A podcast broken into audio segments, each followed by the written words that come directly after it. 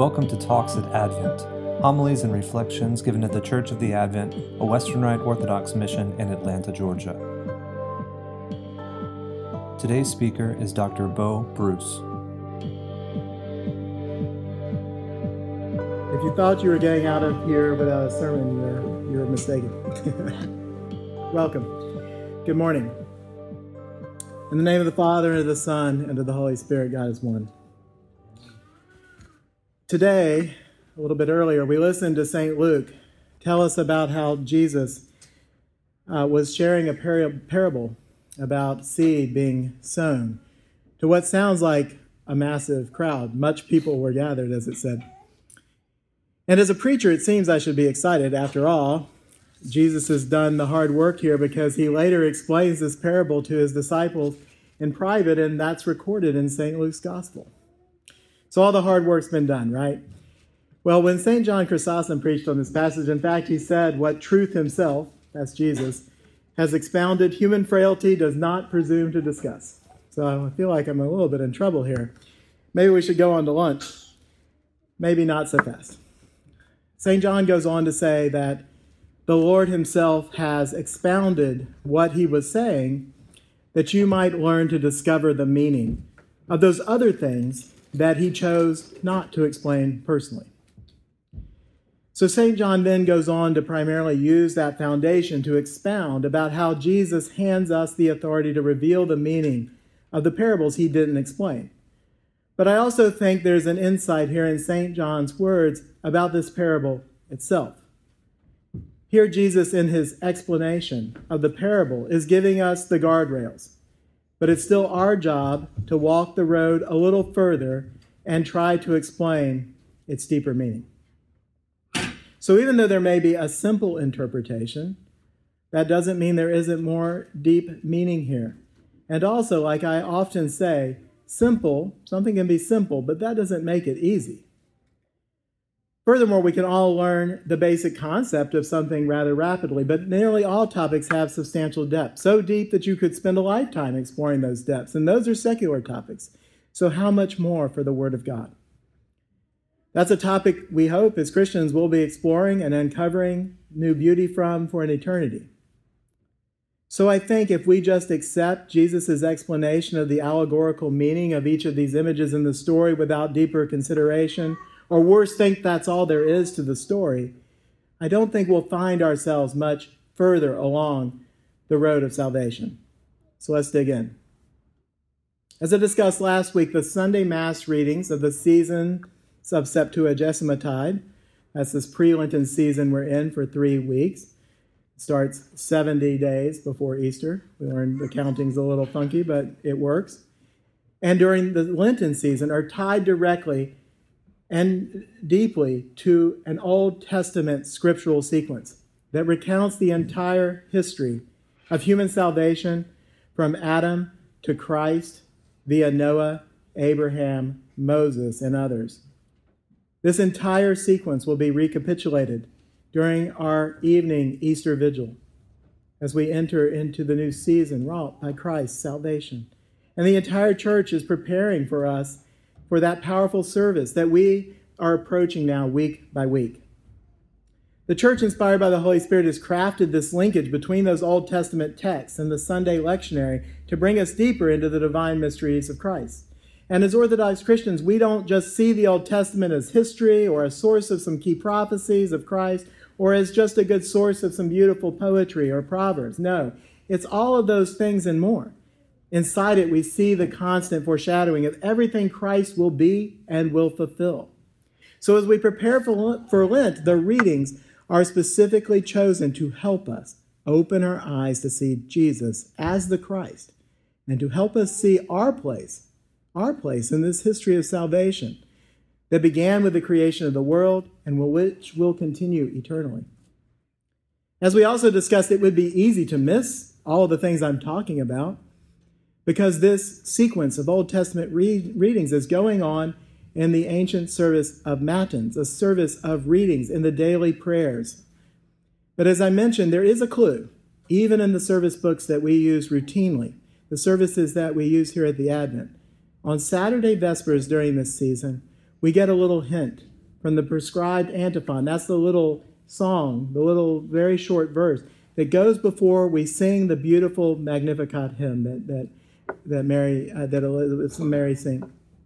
And that this antiphon was this week. It was, the Lord said to Noah, "The end of all flesh is come before me. Make an ark of gopher wood, that therein the seed of all flesh may be saved." So here, from that one phrase from Exodus, we can figure out that maybe we should try to figure out how to connect Noah, the story of Noah, to today's parable of the sower.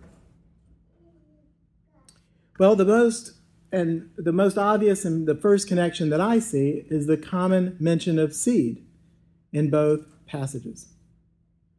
Noah makes an ark so that the seed of all flesh can be saved.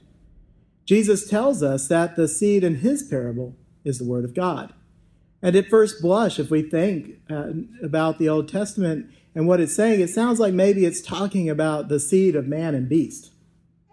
But let us not forget that the seed of man and beast was born of the Word of God. And without that initial planting of the seed of the Word of God in the dark, chaotic cosmos, there would not be any creation, no seed of all flesh. So thus, the seed of all flesh is the progeny of that seed of God, and that is which God is saving through the ark. And in another striking aspect of the passage, we note that Noah is called not just to save humankind, but all the animals too. You hear me say this quite often. We see it again and again play out in the Old Testament. The old law made very clear that the law was not just intended for mankind, but also for the creatures of the earth. You'll note that not only humans were required to rest on the Sabbath, but their work animals too.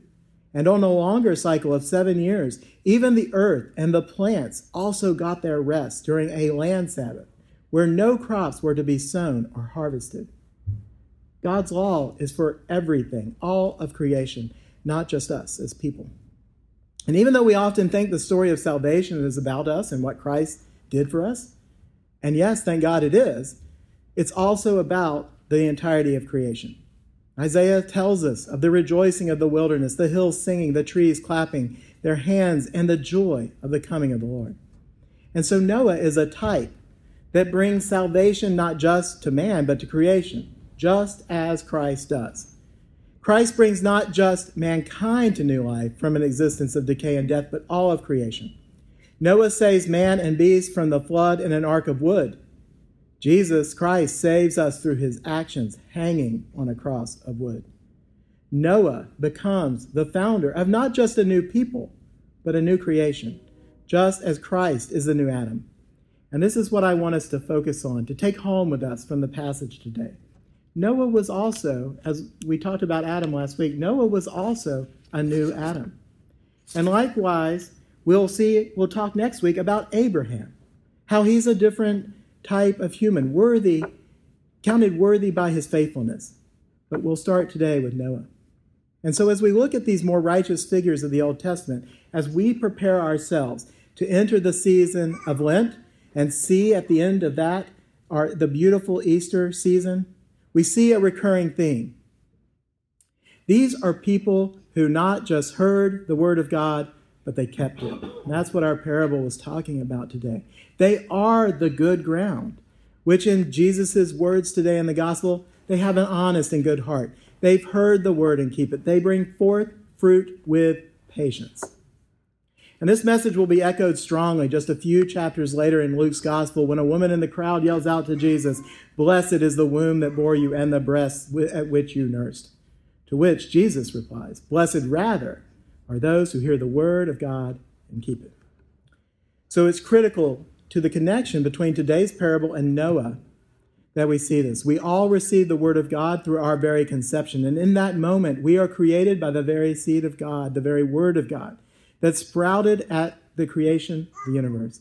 We're sustained to this day by his word throughout in our lives, for if it wasn't there, we would cease to exist. But the question is, the ultimate question is, are we merely to exist? Will we merely hear that word and fail to respond to it? Will we fail to grow into the fullness, into that beautiful vine that we are a part of? We, dearly beloved, you and I are just as much a part of this story as Abraham, as Noah, as Abraham, as Jesus Christ himself. You're not just here to sit back and ride the ark. You are called to build it too. We saw Adam hear the word of God. I mean, after all, he walked with God in the garden. He and Eve both. How amazing. And what did he do? He didn't keep the word of God. He heard it. Judas walked with our Lord and God. He even took part in the first communion. Yet he betrayed him. It may seem that God is distant, my friends, but he is not. He is with us all the time, and he carries us all the time. All the more for us who are baptized and sealed by the Holy Spirit. So who will we be? Will we be Adam or Noah, Peter or Judas? That's the question that we need to be asking ourselves as we prepare for this Lenten season and do battle with that question as we walk towards Easter. As we heard last week, we're all called to be laborers in the vineyard. The berries are ripe all around us. And whether we pick all day or just a few hours, we can also be the founders of a new people. We are all called to be a new Adam and a new Eve. We are called to be the good ground, not just by hearing the word of God, but doing it. And maybe before I get you too frenzied about this and you leap up out of your seats and passionate witness to the world around you, we also have to hear the Lord's warning in this parable. There are enemies out there who want to stop us, and they especially want to stop us when we are doing good. The devil, our own exuberance, the cares of the world. And in this passage, the Lord tells us that we will bring forth fruit only with patience. I know all of you who have co-labored with us at the Advent get the word patience. In fact, maybe it's your byword, or you wouldn't be sitting here today. But we have to continue to trust in the Lord that in our faithful mission to hear and do that word, he will hear us, and it will bear great fruit. All of you and we have all been attacked by enemies that this gospel passage lists out in our lives. And one thing is for sure, we will continue to be. So the good news is that we have God's help. But to continue to weather them with that help, we also have to start fixing ourselves. Last week, when we talked about the parable of the laborers in the vineyard, I, I spoke to you about faithful obedience to God. And in that faithful obedience, we must till our ground, soften it, so that the roots of the word of God can take an even deeper hold of our hearts, our minds, our souls, to love God and our neighbor. The church has provided the season of Lent to be a time to do that tilling and that fertilizing, so we, like Noah, like Adam, like our Lord and Savior Jesus Christ, can be the founder of a new people. And today the church is calling you to prepare to make the most of that time. Will it be work tilling the field, breaking up our hardened hearts that only want to think of me, me, me? Will there be great toil in working under the hot sun that reveals the darkness within you?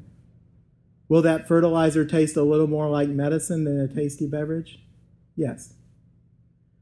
But with that work, that faithful obedience, combined with patience that we're hearing about today, we all know will come a greater harvest. It's simple, but it ain't easy.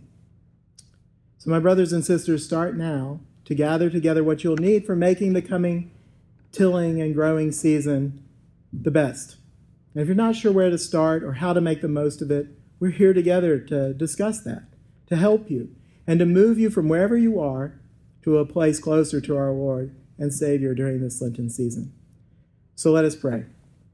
Almighty and ever-living God, today we stand before you with our rocky soil under a hot sun, and we call upon your help that we may not neglect our fields for the temporal joys and cares of this world, but rather tend to them with persistent patience, so that we may reap the eternal joys that you provide, not just in the kingdom to come, but in that kingdom you established here on earth among your people, that we may be a warm light to people around us, and that through your headship we may be your hands and feet of service to all around us.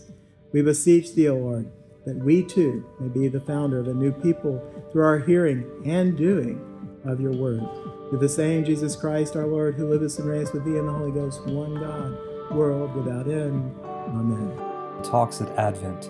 Homilies and reflections given at the Church of the Advent, a Western Rite Orthodox mission in Atlanta, Georgia.